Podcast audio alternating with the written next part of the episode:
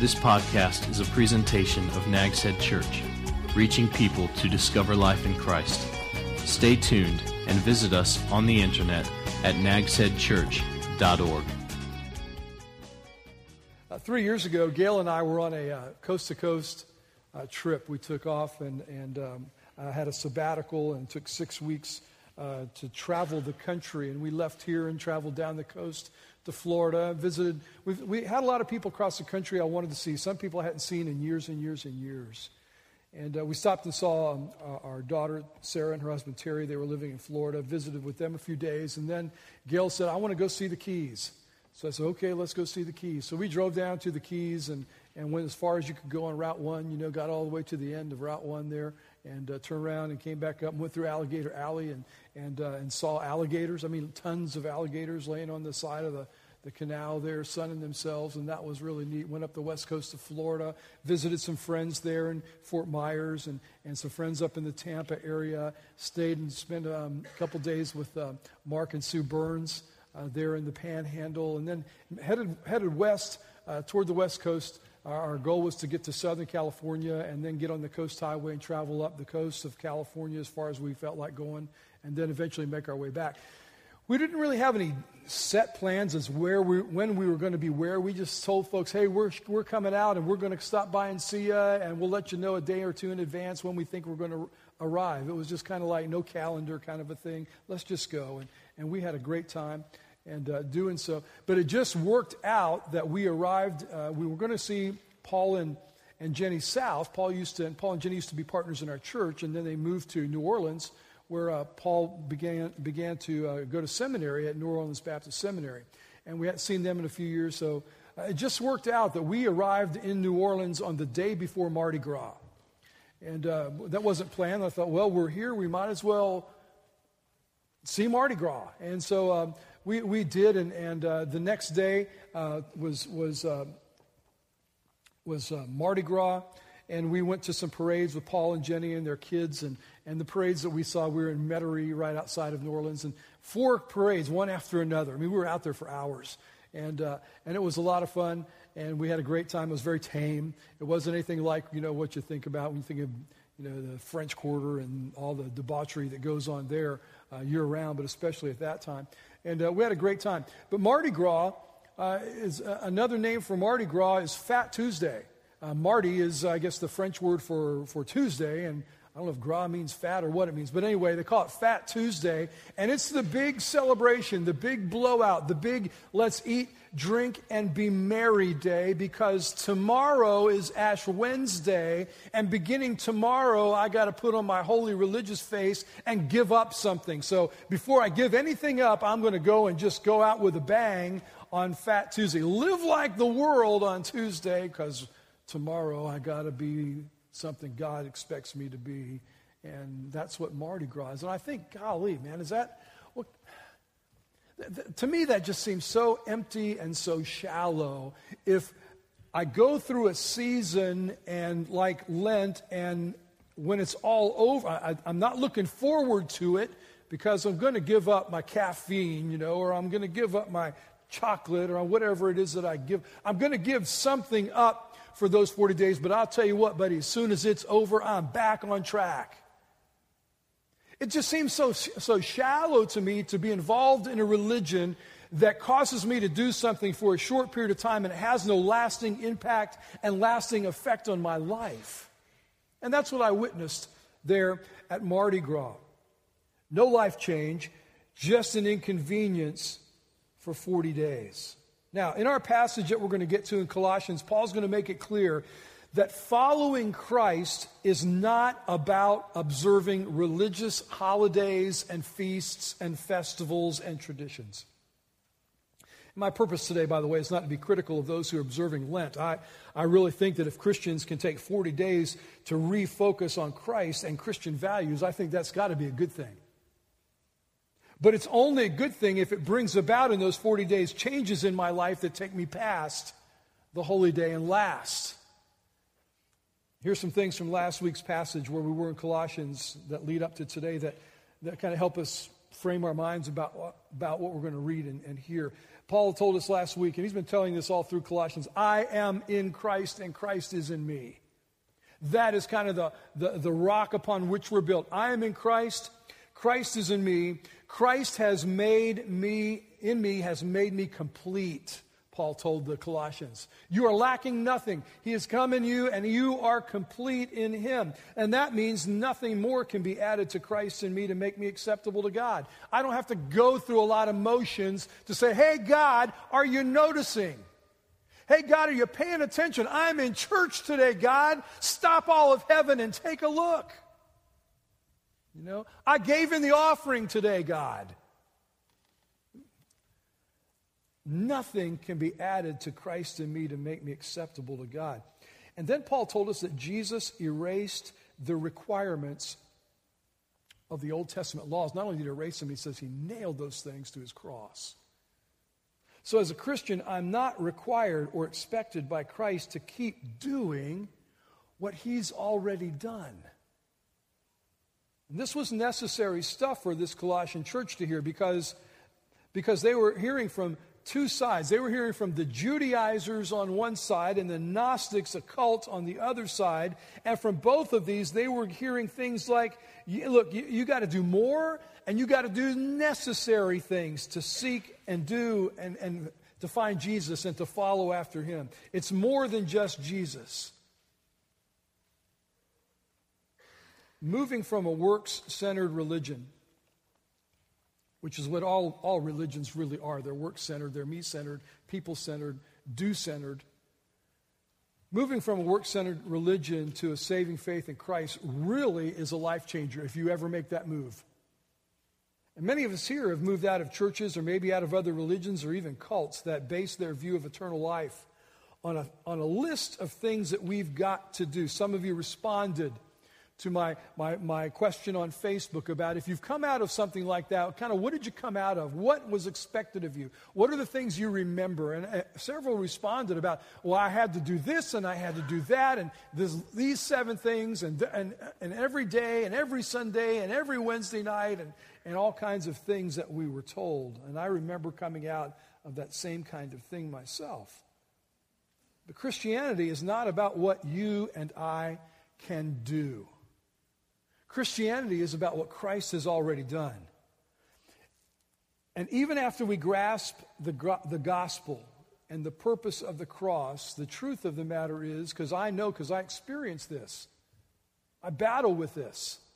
The truth of the matter is, we can still fight within ourselves to gain favor with God by rules and regulations.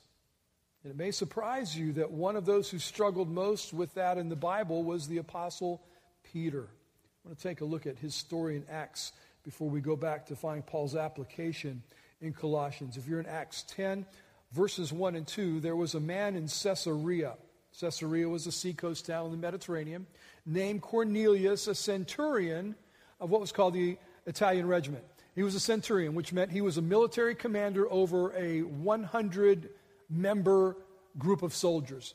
Like century is 100 centurion. He led those 100. And the name of his regiment was called the Italian Regiment. He was a devout man. Listen to who this guy was. He was a devout man. He feared God along with his whole household. He did many charitable deeds for the Jewish people and always prayed to God. Now, this man was a Gentile. He was not a Jew. He was not a Christian. He wasn't a Christian. He hadn't even heard about Jesus yet. But look at his life. He was devout. He prayed. He did charitable deeds. He was a God seeker. He wanted to know God. And people would look at him. If he lived in our community today and he lived the kind of life that he was living, people would look at him and say, What a great, fine, religious man. In fact, some people might say, What a good Christian man he is. But he wasn't a Christian. He had never heard of Christ, and you cannot become a Christian without first accepting Christ as your Savior. He wasn't there yet, but he wanted to know God. God saw his heart.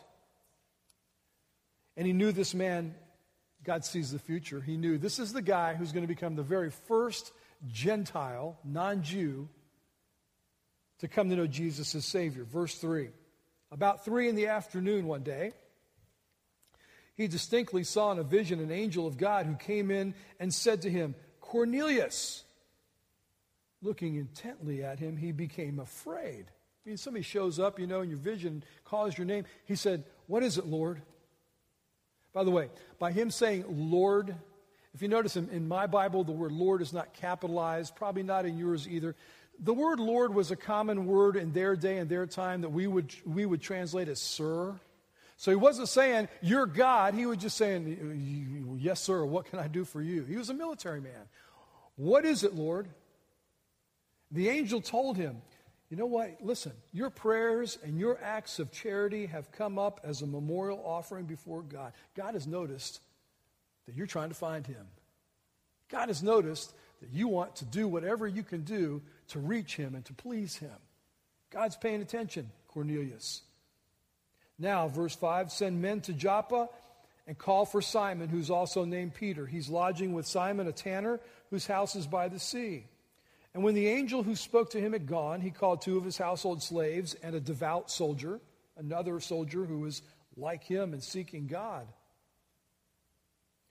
who was one of these who, who attended him, and after explaining everything to them, here's what you need to do. You need to go to Joppa. You need to find the Simon of the, the tanner's house. There's a man named Simon Peter who's living there. Bring him back to me. Cornelius didn't know why. He just knew that's what he was told to do by the angel. For Cornelius, Cornelius to believe in Jesus, someone had to tell him the gospel and who Jesus was. See, it wasn't just about his good deeds and his charitable deeds and his prayers. He needed to know Jesus, but he didn't know Jesus because nobody had told him about Jesus. So God said, I'm going to take care of that right now. And who did God call to tell him about Jesus? He chose this fellow, Peter. We all know Peter, one of Jesus' disciples. And apparently, from the story, from things we read about Peter here in this story and, and later on, Peter was a very prejudiced man. Peter was a Jew. Peter did not like Gentiles. He didn't feel like Gentiles belonged in the kingdom of God. He didn't want to have any part with Gentiles, and yet his life was about to be shaken up, if you will, by the Lord. This was a wake up call for Peter. Verse 9 The next day, as they were traveling and nearing the city, Peter went up to pray on the housetop about noon. And then he became hungry. It's lunchtime and he wanted to eat, but while they were preparing something, he went into a visionary state. And in this vision, he saw heaven opened and an object that resembled, resembled a large sheet coming down, being lowered by its four corners to the earth, and in it were all four footed animals and reptiles of the earth and birds of the sky. Just every animal you can imagine is coming down in the sheet reptiles, birds, four footed animals. And the implication is all these animals that are coming down this sheet were animals that the Old Testament law told the Jews you may not eat. There were pigs in this sheet, there were reptiles in this sheet. Have you ever eaten alligator? I hear it's really good. In this sheet, there were birds of the air that they weren't allowed to eat in this sheet. And the sheet comes down, and a voice speaks out to Peter. And look what his voice says Get up, Peter. Kill and eat.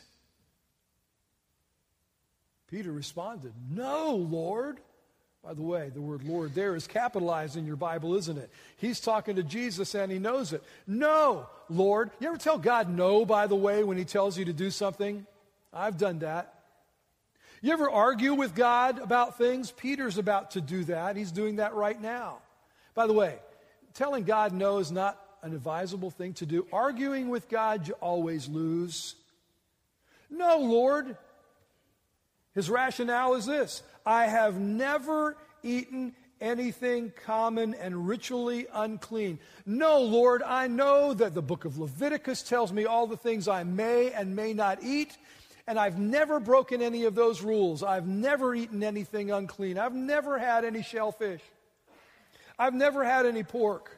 I've never eaten any birds of the air that I'm not allowed to eat. There were very, very few things that they were allowed to eat on this earth. And Peter said, I've never broken any of those rules. I'm a good, kosher Jewish boy. No, Lord, I can't do that. The Lord responds to him. In fact, this discussion goes on a second time. And the voice said to him, Look, here's his answer, the Lord's answer to him. What God has made clean, you must not call common. All these things in the sheet, God has cleaned them. God's de- declared them clean, not unclean. They're not wrong to eat. Kill and eat, Peter. And this happened three times. It took Peter three times with this conversation to get it. Are you hard headed like Peter? Three times. And then the object was taken up into heaven. Now, if you read on in chapter 10, and we're not going to take the time to do that, but, but Peter goes on and he shares the gospel with Cornelius. He, he, and he does so reluctantly because he goes into the Gentile's house, and he's never been in a Gentile's house before. That was forbidden. He would never come into your house or my house prior to this. He went into the Gentile Cornelius' house and shared the gospel with him. And before he got done explaining it all to him, Cornelius and his household believed and accepted Christ as Savior. Now, the point here is that there are no more dietary restrictions because don't call unclean what God has cleansed because Jesus did everything necessary for salvation on the cross. And don't miss the point and think, oh, here's what this story is about. Jesus died so we can eat barbecue and shrimp. That's not what it's about. But I'm glad that we can. Amen? One, of the, one benefit of his death was to move those restrictions out of the way. Remember what Paul said last week that he has erased the certificate of debt that was against us. That means he had, the certificate of debt was the law. He erased it and said it no longer applies. But Peter, it took Peter a while. This is the 10th chapter of Acts. This is probably years after Jesus has died. And then Cornelius hears the gospel and he's ready and he accepts Christ. By the way, if you're a Gentile here today, and that's probably most of us in this room, this is a great story of, of our heritage because Cornelius, in many regards, is our spiritual father, the first Gentile to receive Christ. Now, let's go back to Galatians. If you want to turn back there to Colossians, or excuse me, Colossians chapter 2. And listen to Paul explain this principle to this church that's being told by the Jews on one hand and by the cultists on the other that you've got to keep certain rules to know God. The Jewish teachers were coming in and telling the church they had to be circumcised. We looked at that last week. They had to keep the Jewish festivals. They had to keep the Jewish religious observances. They likely also had something to say about what they ate. The Gnostic cult came in and they were different from the Jews, but they're coming in and they're saying, hey, our practices about, we, we do, we, if you really want to know God, do away with material things. Become a monk in a monastery, essentially.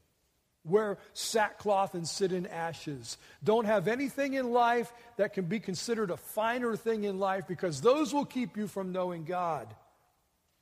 They talked about their superior knowledge and visions. If you really know God, you're going to see visions, and we see these visions, and it gives us the superior knowledge, and it gives us our humility as well, that we know God better than you do. They worshiped angels. And they said all these things are necessary if you're going to really know God. And they're getting these Colossians wondering, is this really right? And Paul comes in and says, uh uh-uh. uh so he lays it down for this church so they wouldn't stumble either way. Colossians 2, beginning in verse 16, I'm going to read through verse 23. Therefore, don't let anyone judge you in regard to food or drink in the manner of a festival or a new moon or a Sabbath day. Let me stop there. And the word that he uses there, don't let anyone judge you. The word judge here is a Greek word that means to be the umpire. Anybody ever play sports? You ever play baseball, softball, any kind of sport where there's an official who blows a whistle or calls you out or says that's a strike or says you've stepped out of bounds? That's against the rules. You can't do that. That person on the field that makes sure everybody plays within the rules. Don't let anyone be the umpire in your life regarding these things. What things? What you eat, what you drink, and the matter of festivals, new moons, or Sabbath days. Those were all Jewish observations. Festivals, things like what's, what's coming up right now Passover, Rosh Hashanah, Yom Kippur, Pentecost, those kind of festivals where they stop everything and they just jumped into it, had a great time worshiping and sacrificing. Don't let anybody judge you if you don't do that. Don't let anybody judge you about the new moons. The Jewish calendar was built on the new moon, and this was a monthly kind of observance. Or Sabbath days, that's every week, from Friday sunset to Saturday sunset. Don't let anybody tell you that, that, that Sunday, by the way, is the Christian Sabbath. It's not. We don't have a Sabbath. Our Sabbath is Christ. He said, Come to me, and I will give you rest.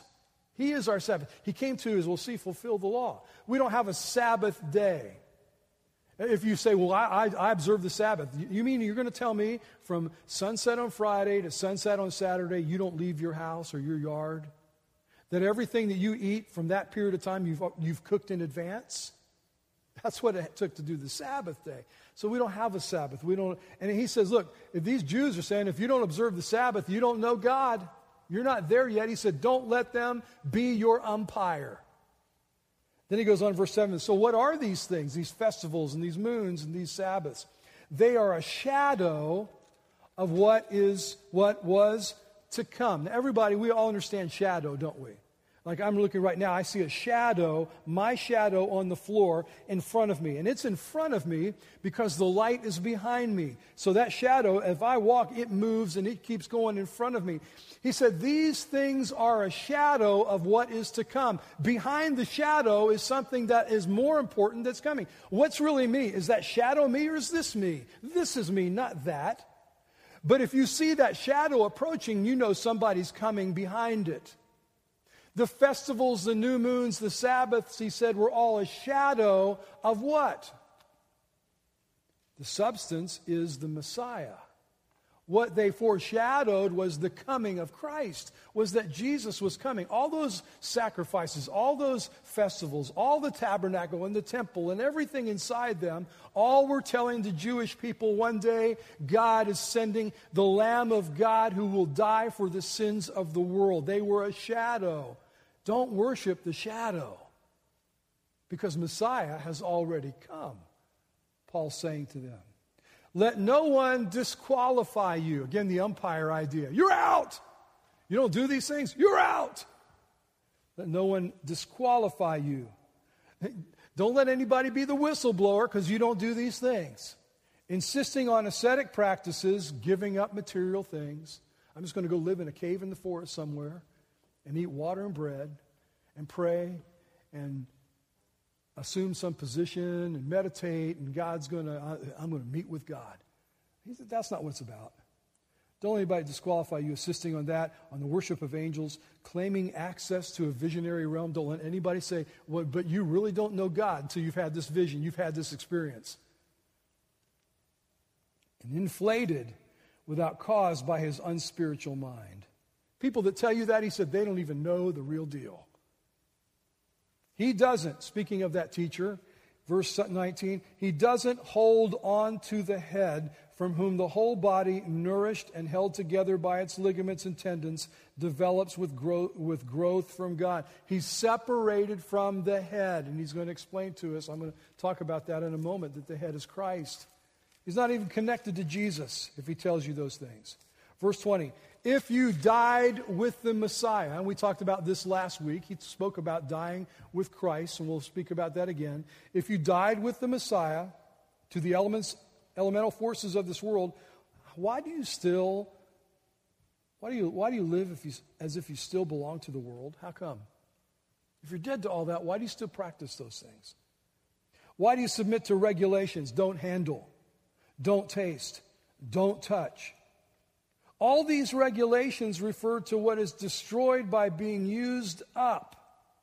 Jesus said it this way Don't think that because you eat certain things that makes you holy, or you drink certain things that makes you holy, because here's the facts, Jesus said. You eat something, it goes into your body, you digest it, and then it passes out of your body. Meaning it's what? It's temporary at best. It's not la- la- lifelong lasting, it's not eternal. Don't think that these things are eternal because they're not. Don't be destroyed by their commands and doctrines of men, he said. Although these, and here's the kicker, although these have the reputation of wisdom by promoting ascetic practices and humility and severe treatment of, of the body, they are not of any value in curbing self indulgence. What does he say? These people that bring these kind of things along and we're teaching, he said, they sound real smart, don't they? They make you think that they know a whole lot more about God than you do, and somehow you've missed out on something that God wants you to have and you haven't even heard about. He said, Don't be suckered by it. He said, Because it's not true. And he said, And the fact of the matter is, they don't curb any kind of self indulgence. What is Paul saying to them? Let me give you some principles here this morning and move through this passage and just pull out some things. Number one, it's important that every believer be anchored in grace and Scripture. That means not anchored in works and ritual. Your conversion, if you know Jesus, your conversion was complete when you put your total trust in Him as your Savior. And that's all about grace. And grace is what? God giving me what I don't deserve. It's free, it's a gift. And it's the opposite of legalistic regulations. You and I have to get a grasp of grace, Christians, because here's why. Many of us in our church, and I'm pointing at myself right now, many of us, I know some of you because I've had these conversations with you, I witness it, many of us have legalistic tendencies. Either it comes from our personalities, where our personality is such that everything in life is either black or white. There's no middle ground, there's no compromise, there's no gray. It's either right or wrong. Everything. And we won't budge on that. We also we have legalistic tendencies that comes from our old nature and our pridefulness. And we like any I'm not going to ask you to raise your hand, but any of you like to be the umpire? Jesus talked to the umpires in his day. They were Pharisees. And he said, Look, here's the deal. You guys want to point out the speck in somebody's eye, and you don't see that there's a, you know, a 2 by 12 coming out of your own. But you want to be the umpires. Point out others' flaws based on the rules that we keep for ourselves. Grace is a tough lesson for some of us to learn. But here's the deal. Here's why we have to learn it. Grace is the heart of the gospel. It's what the gospel is, is just covered in, immersed in grace. And how can I say enough, you know, if I'm to be anchored in grace, how can I say enough also about the responsibility of every one of us to have a firm grasp on the scriptures? This is not just the pastor's responsibility. You need to be a student of the Word of God. That takes discipline. It takes hard work. It means sitting under some solid Bible teaching. It means seeing your Bible as the tool that God uses in my life to keep me out of error and keep me out of trouble. You ought to be in the habit. I've said this, let me just say this again. You ought to be in the habit of bringing your Bible with you every Sunday when you come to church. So you can open it up because I'm not going to put everything up on that screen. I'm going to say, turn in your Bible. You need to have your Bible. Listen, if you don't have a Bible, tell me so and I'll get you one. But you need to have a Bible so that you can sit down and you can write uh, notes in it. You can mark things and you can say, I need to check this out a little bit further. I need to find out if what Rick said today was true or not. Am I supposed to do that? You can't do that unless you're a student of the Word of God. And that may mean there's some things in my life I may have to give up that are taking my time so I can spend time in the Word. This is life changing stuff found in these pages that we teach here. There, there, was a, there was and there is a danger for Christians who are saved by faith through faith, uh, through grace, to become enamored with a teacher or a blogger these days who teaches like these Judaizers and these Gnostics. I've been shocked. Our, our pastors, we just kind of been blown away by. And at, it, it's happened here in our church at men and women who were in this church, and at one time they lived in grace, but because they went to a seminar, because they found some blog on the internet by some stranger they don't even know, but it came out with something that really is out in left field, but they swallowed it hook, line, and sinker, and it turned them away from grace into regulations. You need to be very careful. And that's what Paul was telling these Colossians. Jesus said about these laws, we need to be anchored in the scriptures and anchored in grace. Jesus said these things were given, that he came to fulfill them. They were given, Jesus said in Matthew 5 17, Don't assume that I came to destroy the law or prophets. I did not come to destroy, but to fulfill. Christ came to fulfill the law, which means the law was completed in him. That's why we're not bound as Christians to observe the 613 ceremonial laws of the Jews. It's just like today, the temptation was to look at someone who didn't observe the same rules as you and to judge them for it. The Romans struggled with this, so did the Colossians, and so do we. Number two, if Christ is not all to us, we'll turn to false religion. Listen, you think about this with me. You guys are smart people here. if God the Father was satisfied with what Jesus did on the cross in dying to pay for our sins, he was satisfied. For you theologians, that's the word propitiation. He was satisfied with that. That did the trick. That was all it took. If God the Father was satisfied with what Jesus did on the cross, and he proved that satisfaction by three days later raising him from the dead. Shouldn't we also be satisfied with what Jesus did on the cross? But why do we have to say, as these Judaizers were saying, but there's more that I have to do?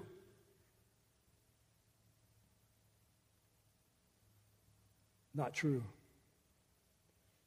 It's when we begin to think that it's about what we wear or what we eat that we're saying, Jesus, you know, on the cross, I really appreciate it. You did so much to help me, but I'm going to finish the job. That's what we say by doing that. If Christ is not all to us, we'll turn to false religion. Number three, God uses the church to grow and strengthen me in the faith. He says about these Gnostics and these Judaizers that they have been, they're not connected to the head.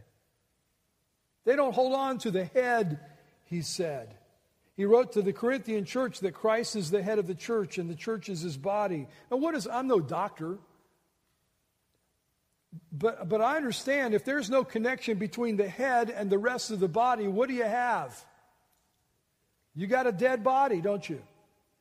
I mean, we're smart enough to know that, that our, you know, you know the phrase, um, I got my head screwed on wrong, got my head screwed on backwards. What does that mean? I just did something, you know, how dumb was that? Where did that come from? Because we understand that our directions in life, my body does what my head tells it to do. That's how it works. Our brain is up here, most of us. And it tells us, here's, you know, what we do. We, and that's the, the illustration that Paul gives. When someone is brain dead, they may have life, but they're comatose, which means they're not really alive fully. They're in a suspended life, but you know, they're they're there, but they're not there. And it's Christ who gives us, who belong to Him and belong to one another in the church. He's the one who gives us our life, our spiritual nourishment, our strength, and our growth. But if because we choose something different than Christ or something in addition to Christ, what we've done is we've essentially severed ourselves from our head. And a church that has separated itself from Christ, and it's happened with churches, it's happened with entire denominations. A church that separates itself from Christ and from grace has lost its purpose and its source of real spiritual power to reach this world's lost its direction. But, Rick, the church doesn't save us. No, it doesn't. But a church that is attached to Christ is God's design and plan for you and me to grow and mature. There is no other alternative. God's got no plan B. Number four, religion that is rule driven is powerless to stop sin. When you and I sin, and by the way, I sin, all right? Ask people who know me well, I sin. I'm not proud of it, not happy about it, but I still live in this body of flesh. When we sin, it's because we allow our fallen nature to control us. Let me give an illustration. How many of you have sometime in your life decided, I'm going to lose weight, I'm going to go on a diet? You ever done that? Four of us are honest people here. Okay. Yes, many of us have. I'm going to go on a diet. And here's what you discovered. You go on that diet and you say, I'm not eating those and I'm not eating that and I'm not, I'm not going to do it. And you walk through the grocery store and you go by the bakery and you look at all that stuff. I'm on a diet. I'm not going to eat you. And then you go by all the, all the stuff where all the stuff is that you're not supposed to eat and you tell it, I'm not going to eat you. I'm not going to have you. And you find out pretty quick because you've decided I'm not going to do this that all you think about is eating the stuff you said I'm not going to have.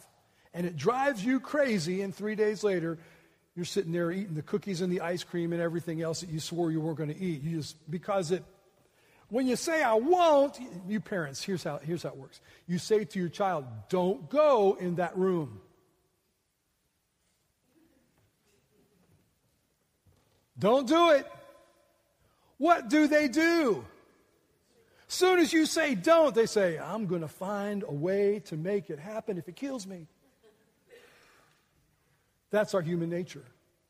And when we have these lists and say, I'm not going to do this, I'm not going to do that, I'm going to, no. It consumes us and we end up stumbling and falling right back into it. We do it. That's what Paul's saying here. The things that we try to avoid, we end up doing. And why is that? The only way for you and me in our lives to conquer sin is through the one who died to free us from it.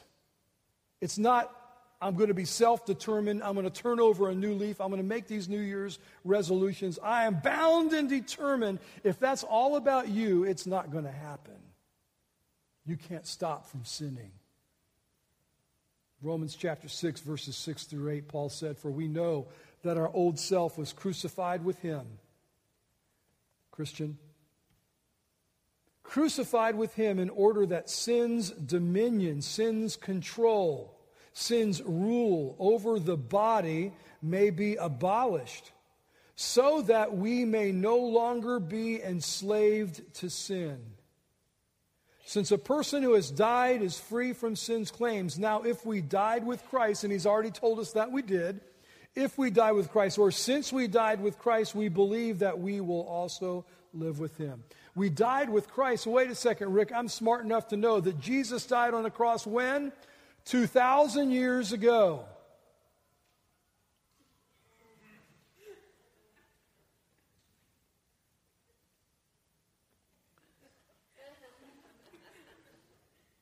Jesus, you're in me and you're not going to let me sin right now. All right, now. you see how it works? I was real tempted to take a stroll down this aisle. Listen, when did I die with Christ? Because I know Jesus died on the cross 2,000 years ago. When you or I who receive him, who, who uh, when you and I who have received him as Savior, when we do that, when that happens in our lives, for me it was as a 10 year old boy, at that moment we are uniting with Jesus in his death. And so Paul says we died spiritually with him and were made free from sin's power and sin's, sin's claim on us. We're the only people in the universe who can say no to sin. But not because we're strong, it's because we're weak, but because the strong one lives within us. Rules religion, Paul says, the doctrines of men. It's not about Christ. And although they may sound holy and they may sound righteous, they have no ability to make us holy or righteous. But yet, you and I who know Christ are righteous in Him. We're made holy by the Holy Spirit who indwells us, who works in us from the inside out to renew and restore us. So, what's Paul saying here to this church? And I think to Nags Head Church. Don't be deceived by false teachers. They come and knock on your door and they want to sell you a magazine or they want to tell you about a book that you don't have that reveals all the true things about God. Don't fall prey to that. Discover grace. Commit to being part of belonging to a church family where you'll develop friendships and be shepherded, where you'll be taught the truth of God's word. And, and that's why we're here at Nags Head Church. That's why we have this place.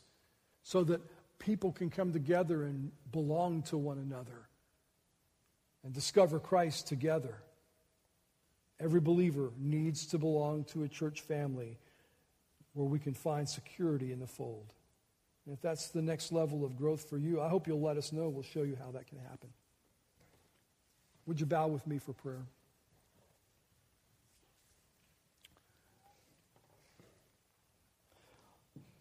Lord, I'm not Jewish and I've never met a Gnostic,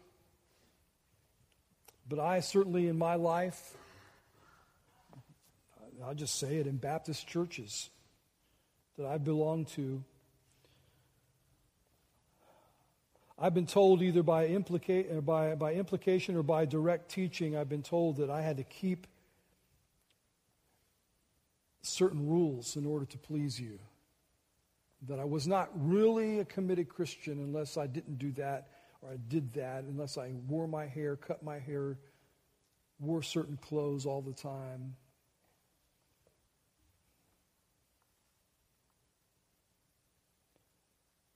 Thank you, Lord, that sometime later in my life, primarily because I read your word and studied your word, I came to the realization that that's just not the case.